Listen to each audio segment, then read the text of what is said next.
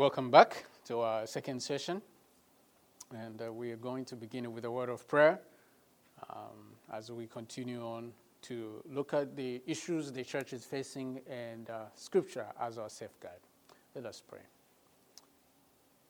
Heavenly Father, we come before you with a humility of mind, uh, recognizing that, Lord, we are so inferior to your word. But we are also grateful that your word gives us meaning. It gives us worthiness.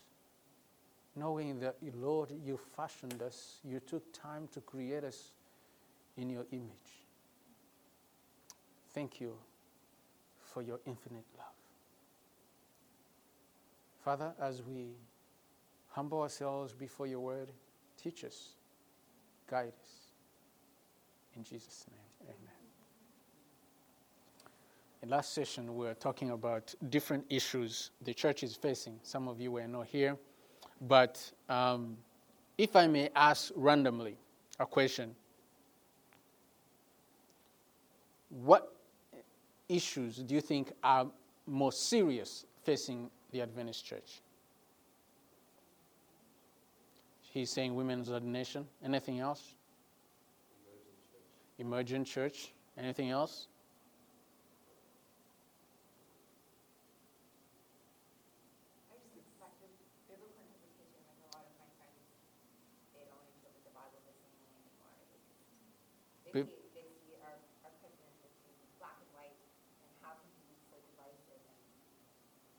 Biblical interpretation. Hmm, interesting. Anyone else? Secularism. Same sex marriage, homosexuality. Anything else? Like the thing you think is the most defining issue that faces the Seventh day Adventist Church, huh? Signs and wonders, okay. Anything else? Okay. I think there's, there's one thing to interpret the Bible, but if you're not reading the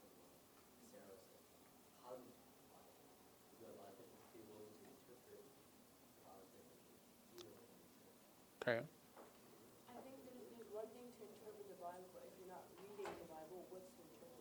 Okay. The biggest problem would be the youth not reading, even a lot of the adults not reading the Bible. Okay.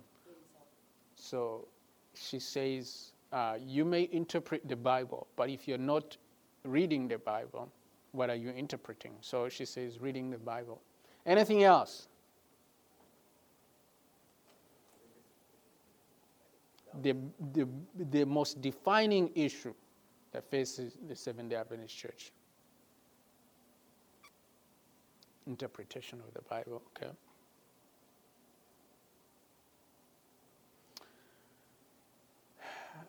I think you're all right.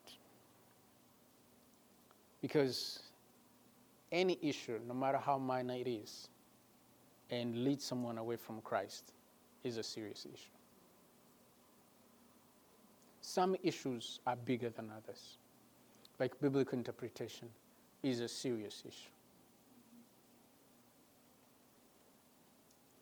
But I just ask so that we can gain awareness of some of the issues out there. Certainly, most of the issues can be traced to biblical interpretation. That is what you would call almost a defining issue. But I'll tell you another one. When you take your Bibles and you go to Genesis 3, what did Satan tempt the first couple with? Let's look there. Genesis chapter 3.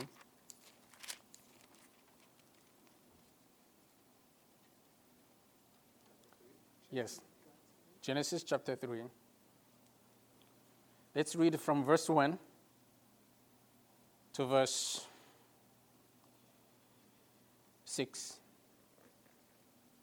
Ask a volunteer to read for us those six verses, loud and clear.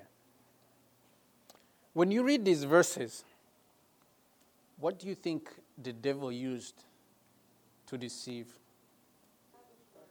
Temptation? He used, the, he used God's word. Anything else? Doubt? Anything else? He used doubt. The devil used doubt to convince Eve to sin against God. Has God said so? Has God said so? Doubting the word of God. The spirit of prophet says that anytime God's leaders failed him, they failed him because they failed to trust him. Anytime in the history of redemption, anytime God's leaders, God's people failed him, they failed him because they failed to trust him. The devil used doubt, a seed of doubt. Has God said so? Surely you shall not die. And the chain of events, here we are today. Simple, seemingly minute, but yet so potent. Has God said so? Has God said so? Verse 4 says, The serpent said to the woman, You surely will not die. Surely you shall not die if you eat of this fruit. Think of the experience of Christ in the wilderness. Let's go there. Matthew 3 3. Matthew 3.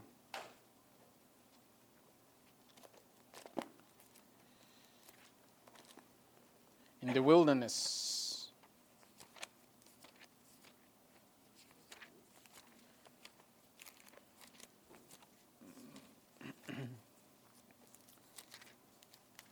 So here we see Matthew 4, sorry, Matthew 4.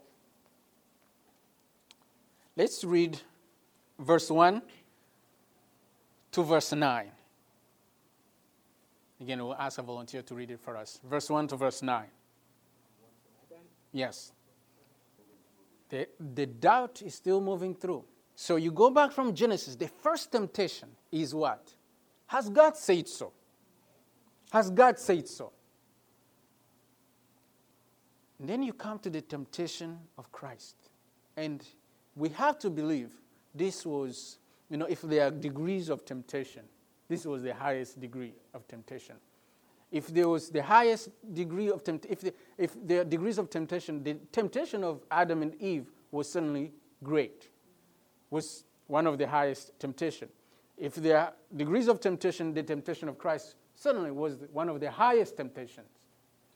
And in all cases, there is what? If. Has God said so? If you are the Son of God. If. I want to submit to you today that one of the greatest challenges we face is the doubt we have over the Bible. And I say that and substantiate that with Scripture because this is the same temptation that the devil used against the first couple, the sinless couple, by the way. Now, think about you and I. With 6,000 years of sin, he tempted the first couple with doubt, to doubt the Word of God. Doubt. Has God said so? Has God said that I created you in my image? Has God said that I love you? That I love you. That I'm, I'm willing to die for you. Has He said that? Has God said that He knows the numbers of your hair? Has God said that He knows you by name? Has God said that He wants to live with you forever? Has He really said that? Has God said that this world is temporal? Is temporal. That it will not last forever. Has He said that? Has Christ said that He's coming back again? Now, you'll be lying to me if you never had a single doubt in your mind. Is what I believe really true? Doubt.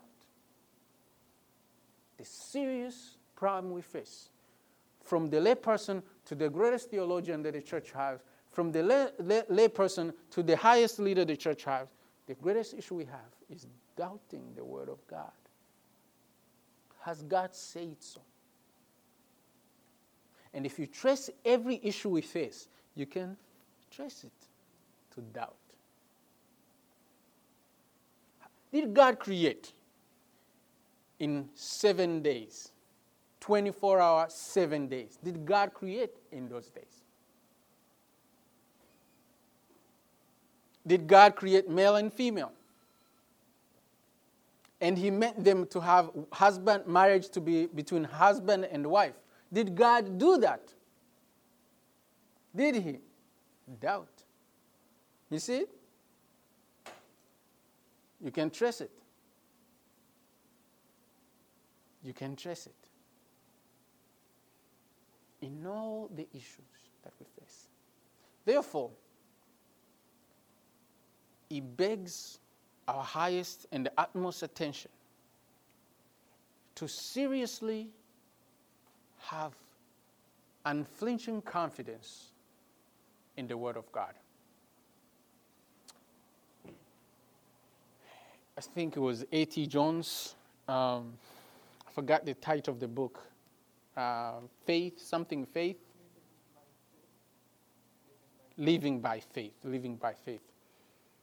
There's a certain chapter they have there on uh, creation and evolution. And he says a profound statement. He says, if you believe that between God speaking something and something coming into existence, there was time, even if it's seconds, you are an evolutionist. Think about that. If you think between God speaking and there was time between God saying and that something coming into existence. Where is your faith? Because the Bible says that God spoke and He came into existence.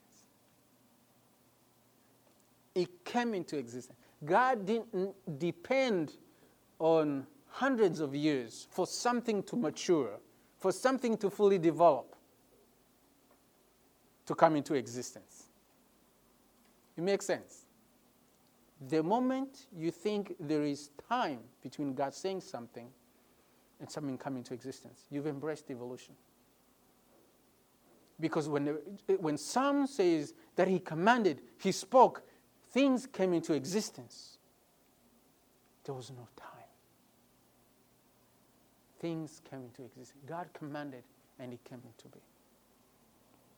So we see the temptation of Eve and Adam, we see the temptation of Christ. Doubt. Doubt is that the foundation of every issue the church is facing. Doubt is at the foundation of us not depending on the Word of God. Because if I knew this was the Word of God, if I fully believed this was the Word of God, how many hours would I spend studying the Word of God? How much time would I spend with the Word of God?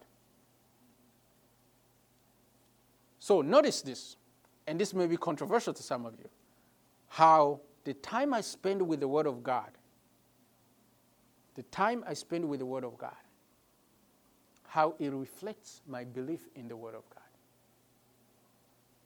Do you see a correlation? The time I spend with the Word of God reflects my belief in the Word of God. If I believe the Word of God has power, power to transform my lives. As Paul says in Romans 1, he says, I am not ashamed of the gospel, for it is the power of God unto salvation. The power of God to change your life and my life. I believe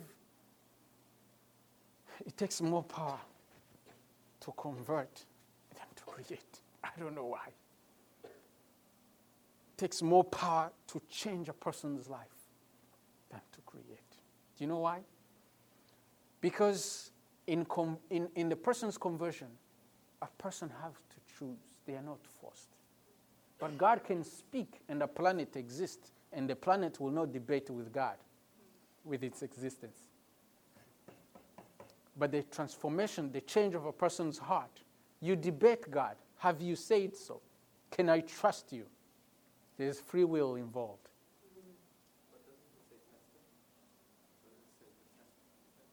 Test him. Test and see that he's good. Not test with T E S T. Test. T A. Read your Bible again. Read your Bible. The time we spend in the Word reflects also our conviction of the Word. Amen? Because salvation comes by what? Hearing. By hearing. And hearing? By the Word of God. Salvation comes by hearing and by hearing the Word of God. It is the Word of God that changes us. So the, the, the less time we spend in the Word of God is a reflection of our doubt of the power of the Word of God to change us, to give us guidance, to give us comfort in life, to guide our lives. So when we, are, when we start talking about Scripture as our safeguard, we must start right here and now with our time with God. Amen? Amen? It must start on our knees studying the Word of God because this is our only safety. Fortifying our minds with the Word of God. You notice a day that you rush out of the home without reading the Bible, without spending time with God. I don't know about you, but I've noticed it often in my life that whenever I've had one of those, you know, uh, quick fix devotion, my day is miserable. I don't know about you, but my day is miserable. I can't seem to coordinate my day, I can't seem to focus.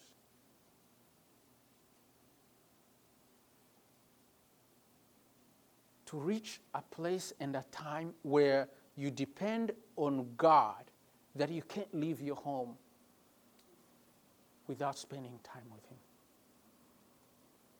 We're talking about living in a time of crisis, in the time to make a choice, in the time to choose. For every moment, every single second counts. The choices we make. I'm reminded of the life of Martin Luther, who said that when he was facing the, most, the, the greatest trials of his life, he spent, the more he increased the time he spent with God. You know? When Ellen White says that the, the Great Reformation, the Reformation came from out of five hours of prayer. Five hours. You know, when we talk about 15 minutes, some people are already falling asleep. Only 15 minutes. You can imagine, five hours. This is wrestling. This is what the Bible says wrestling with God. Jacob's wrestling with God. Wrestle with God. And the way these guys prayed, if you ever seen priests when they are being ordained, they lay flat on their belly. This is five hours of agonizing with God on your belly.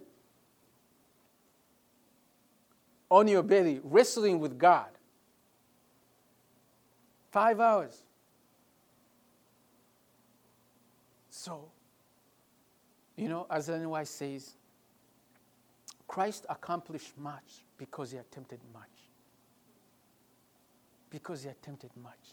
Attempt to spend more time with God and see the changes. Powerful changes. Peace that surpasses all understanding. I want to read you one quote here from the Spirit of Prophecy. It says, this is found, Faith, Faith I Live By, page 168. It says, in the annals of human history, the growth of nations, the rise and fall of empires, appear as dependent on the will and the prowess of man.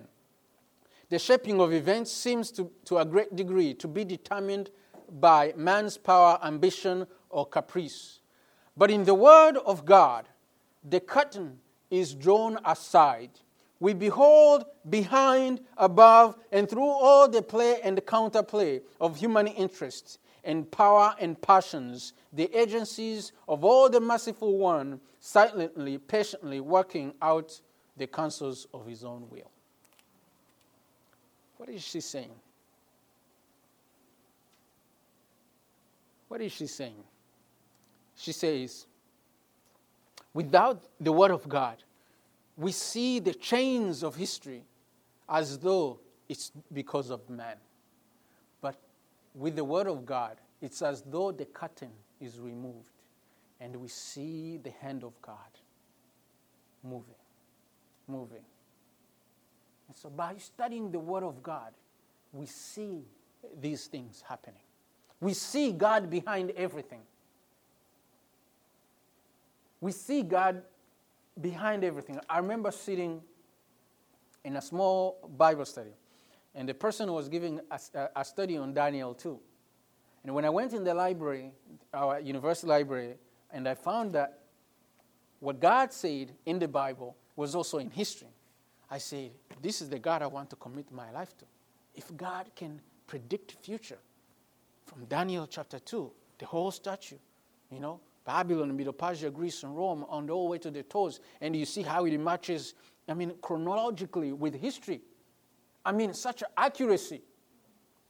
You know, such accuracy of events. This is the God I want to commit my life to.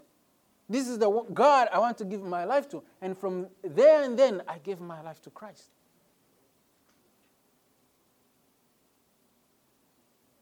By the word of God, a curtain is removed we behold. Above, below, behind. In all things, we behold the hand of God moving things. You know, it was the French philosopher Voltaire. When Voltaire said, when he died, before he died, he said, a hundred years from his time, Christianity will no longer exist. A hundred years from his time.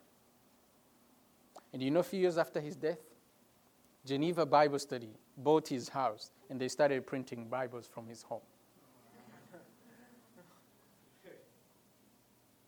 Voltaire, a famous French philosopher, 100 years from his time, he said, I predict Christianity will be dead 100 years from now.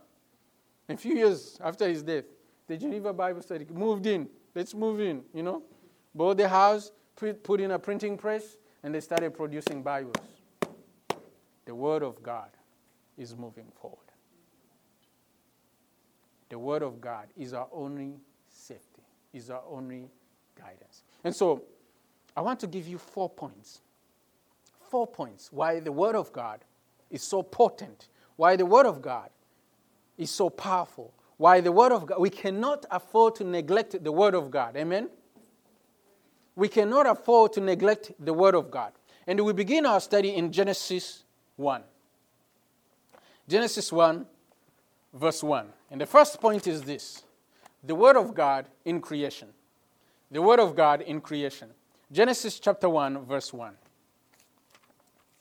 We'll have a volunteer read it for us. Genesis 1, chapter 1. Verse 1, chapter 1, verse 1. Notice what it says. In the beginning, God created the heavens and the earth. In the beginning, God created the heavens and the earth.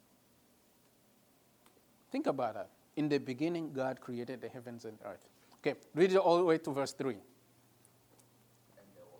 And God said, Let there be light. And there was what? There was light.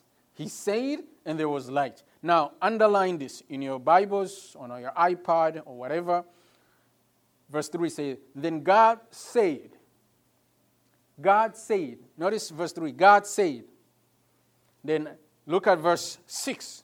Then God said, Let there be an expanse. Verse 6. Verse 9 you say, Then God said. Verse 11, Then God said. Verse 14, Then God said. Verse 20, Then God said. Verse 24, Then God said. In the beginning, God created. He spoke he commanded, and things came into existence. God said, underline God said. we see the Word of God in creation. That God used His Word. That's why God cannot just say anything like you and I say, because God's Word is powerful. Amen? The Bible says that the grass withers, but the Word of God stands forever. And whatever it sets out to do, the Word of God does what? Accomplishes it. So, whatever God says, it has to be accomplished. You see what I'm saying? And it's not just saying, that also is a reflection of his thoughts, of his mind. Because as the heart is, so the mouth speaks. Because even if God thinks of something, comes to existence. It comes out of the mouth. So God cannot just say anything. So you notice God said, God said, every act of creation, God said, God said, the word of God in creation. Let's turn quickly to Psalms 33. Psalms 33. Psalm 33, verse 8 and verse 9.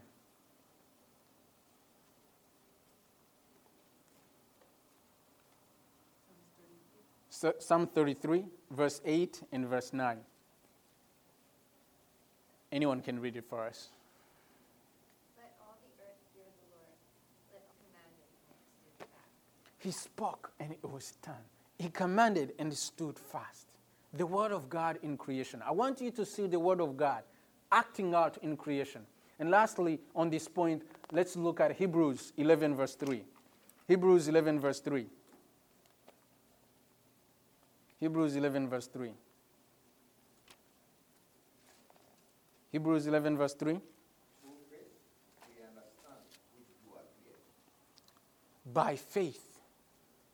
By faith. I love this. I love this passage. Let me, let me get there quick. By faith, we understand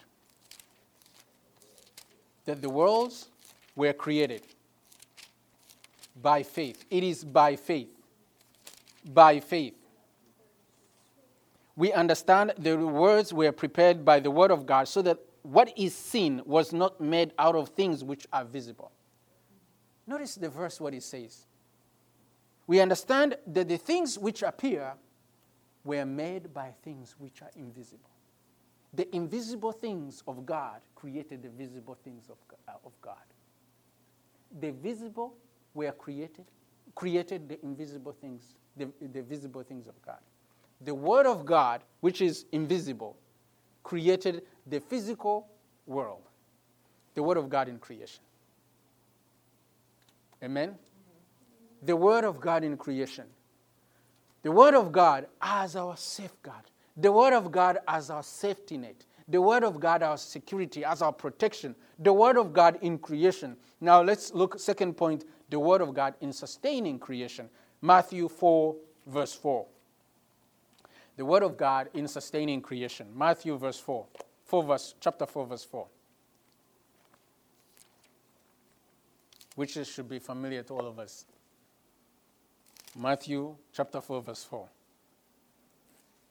Jesus answered, It is written, Man shall not live on bread alone, but on every word that comes from the mouth of God.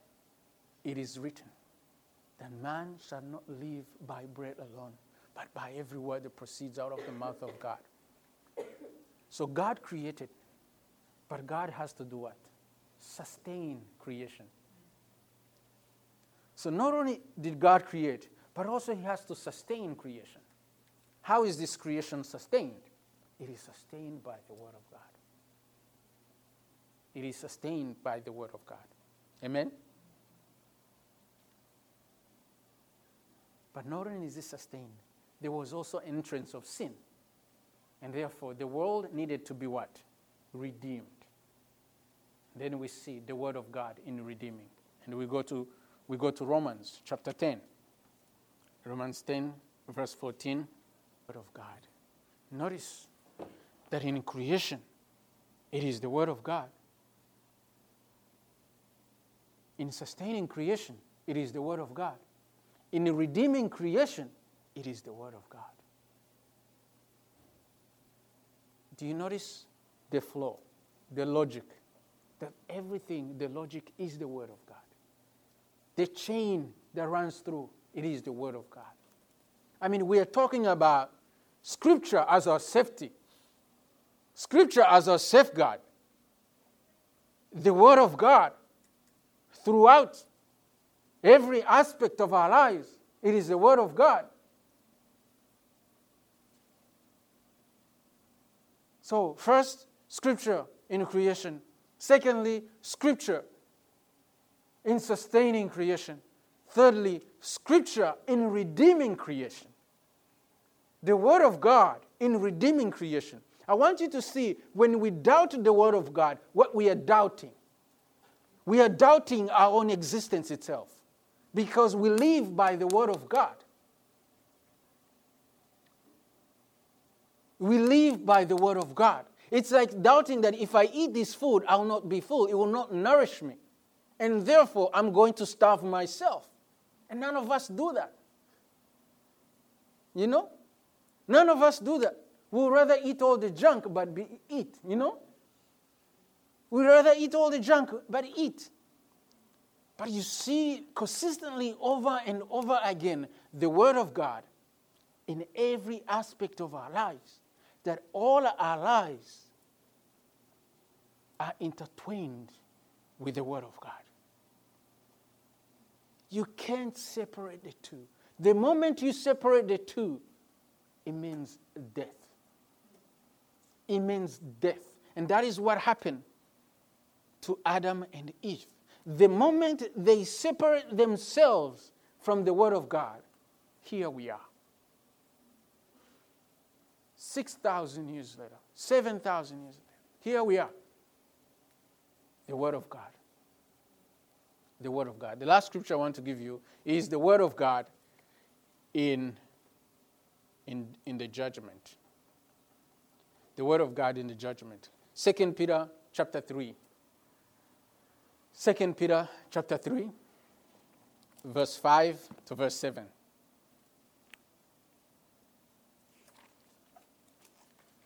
Second Peter, anyone? Second Peter chapter 3. Notice verse 7 what it says. By this very word, the present heavens and earth are being reserved for fire. That the word of God holds the entire creation. It is reserving, the word of God is reserving the entire creation for to be reserved for fire, kept for the day of judgment. The word of God into judgment. Amen? The word of God in the judgment, my friends. So we see the Word of God in creation, the Word of God in sustaining creation, the Word of God in redeeming creation, and the Word of God in the judgment. That all life is infused with the Word of God. You cannot separate the two. Scripture as our safeguard. Scripture as our safeguard. That's why I began by saying the moment we doubt God's Word, it is the moment that we do it it is the moment that we step away from the Word of God. I'll find you the quotation, the exact quotation. Um, it just came to mind. Spirit of Prophecy says, If I have no desire to study the Bible, it is assured that I have no love for Christ. Let me repeat that, and I'll find your quotation. If I have no desire to study the Bible, it shows that I have no love for Jesus Christ. I'll find you the quotation. I have it on my computer.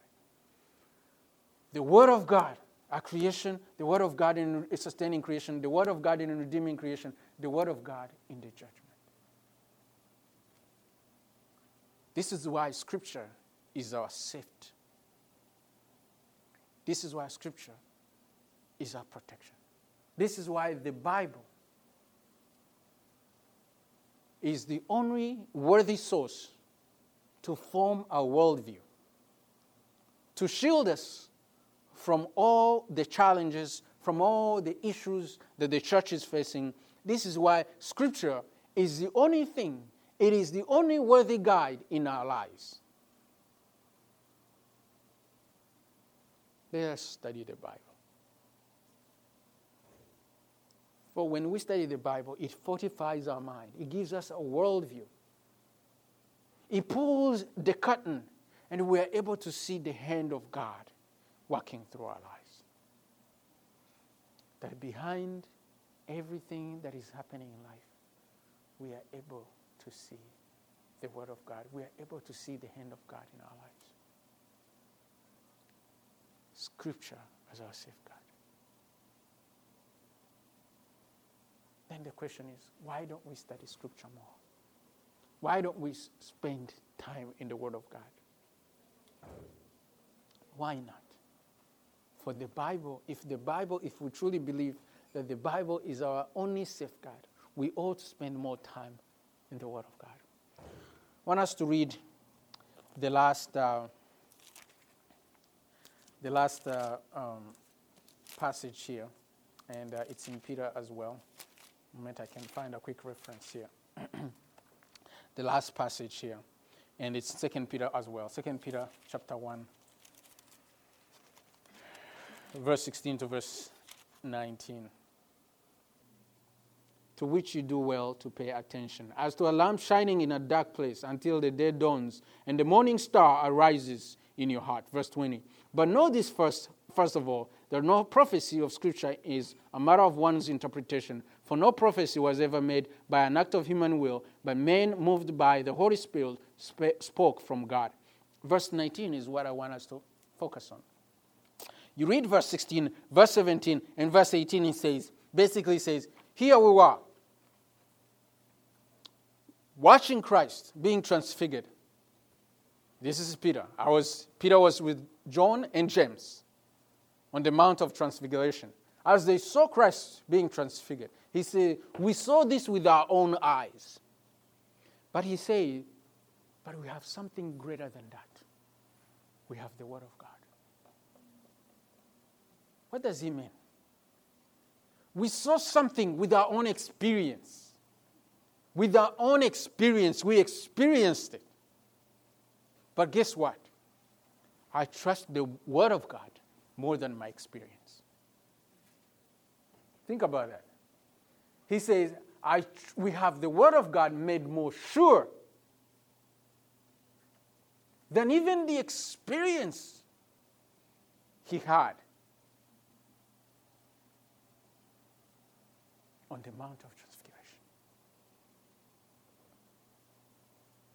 So we did not follow cleverly devised tales when we made known to you the power and the coming of our Lord Jesus Christ, but we were eyewitnesses of his majesty. So he begins there. We were eyewitnesses of his majesty. We experienced it, we saw it. But he moves on to verse 19. So we have the prophetic word made more sure that the Word of God is much more sure than our experience. And oftentimes, we elevate our experience than the Word of God. And I always tell the young people, I always say this. You know, especially a couple days ago, something, uh, we were having a discussion with my sister in law. She's, uh, she's younger. And she was asking me, you know, so how, if you're thinking about, you know, dating someone in a relationship, how will you know a person until maybe you start dating? You know, how will you know about all marriage unless you know you're dating different people, get to know them and stuff like that? And so that when the time comes for marriage, the decision will be made based on what? Experience. Experience. You see, that's what happens. That experience is made best, I mean, this decision is made based on experience. Oh, I've seen this, I don't like this. I've seen this, I don't like this. I, I think I can live with this. Based on experience. You see? That's how we are making decisions. But the Word of God says we have the prophetic word made more sure than experience. Amen? Amen? Somebody ought to be saying amen. Because now you know you, have, you don't have to suffer many broken hearts to make that decision. Amen? Amen? God is good. So that we have the Word of God made much more sure than our own experiences. Than our own experiences. I mean, you think about scripture, think about people like Daniel. I mean, I, I always try to envision how in, what was going on in his mind, you know, as he was led to the lion's den. I mean, you know, just thinking about the first bite, how it will go. you know, just thinking about just as he's falling down and the lion's just opening up. But he said, you know what? I will trust the word of God. I've never experienced, you know, it's, it's a crazy thing. It's like, I've never experienced what the word of God says. I know what experience will do to me, but I want to experience that reality that I have no clue about. In other words, joys that we have never experienced. A reality, it's a completely different reality. That reality, I mean, that's why people today doubt that Jonah spent three days in, in the well, in, in, the, in the belly, in the belly of the whale. Because that is, that is a reality that we can never perceive today. You know, scientifically, you can never perceive it. You think about Daniel in the lion's den, it's like nearly impossible. But that is what happens when we trust the Word of God. When we trust the Word of God, the, the Word of God will lead us to experience to heights of joys unknown before. Amen? Amen? Instead of making a decision based on human experience, based on contemporary philosophies. Because believe me or not, even contemporary philosophies are experiences. They are experiences. Contemporary philosophies, they are experiences. I'll, I'll, I'll tell you one, one, one, one uh, famous uh, statement by a very famous philosopher. His name is Whitehead. He said that all Western philosophy is a footnote to Plato. You know that, right? You've seen that. All Western philosophy, all these ideals of Western civilization is a footnote.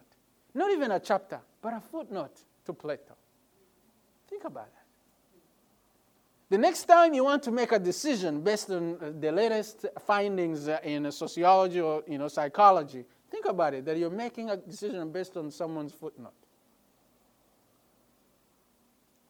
But I thank God that His word is more sure. You know? That we stand on a solid platform. We stand on the rock, the Word of God. I mean, that's why the Word of God is still alive today. You know? That's why the Word of God is still alive today. Think about everything the Word of God has went through, but it's still here today. I mean, when I read about that, I just, I just get goosebumps. I get inspired. You know, just reading about what the Word of God, just the book, not a person, just the book.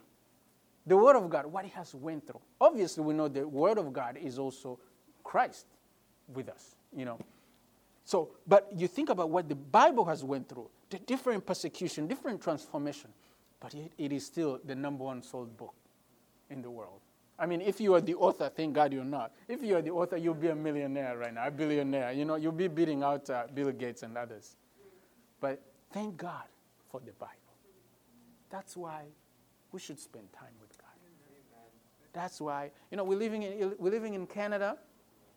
Canada is one of the most secular nations in the Western civilization. And our challenge here for you and me is to live by the Word of God. You may not convince someone, you may not give them uh, you may not convince them intellectually, but at least your life can show that there is something different in your life because of the power of the Word of God. And in these last days, and especially us living in a, in a, in a, in a, in a secular environment like Canada, you know, by the which Canada is more secular than the US. You, on, you know that, right? Um, the only credible way that we can present a gospel is to be consistent and have a consistent life, which is the greatest argument for Christianity a consistent life.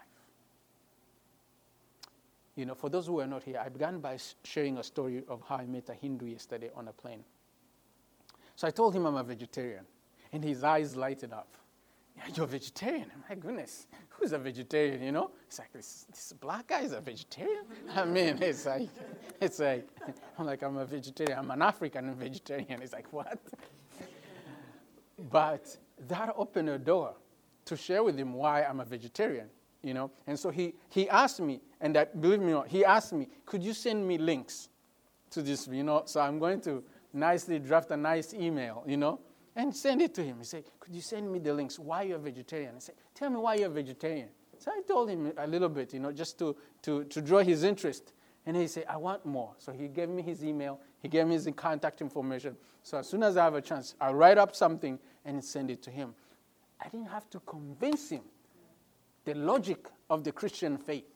But I told him about my life, how I live, how I chose this life. I chose it's a simple life. I would be happy, eh, as, as my good friend would say, even if there was no heaven, I would still choose this life. Even if there was no heaven, think about it. Even if there was no heaven, would you still choose this life? I would still choose this life because it is peaceful, it is comforting. Okay? But it is peaceful and comforting because of Jesus Christ.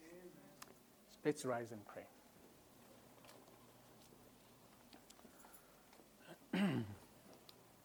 Father in heaven, we are so grateful, Lord, for the privilege to study your word. We are thankful for your word, Lord. And Father, at this time we want to honestly ask for forgiveness, for we do not spend enough time in your word. We ask forgiveness, for we have neglected the study of your word. We have shown doubt towards your word.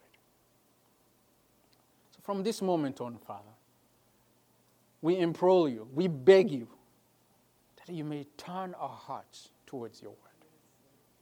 Give us a hunger, a hunger for your word, unquenching thirsty for your word, to understand your word, to study and read your word, to meditate upon your word day and night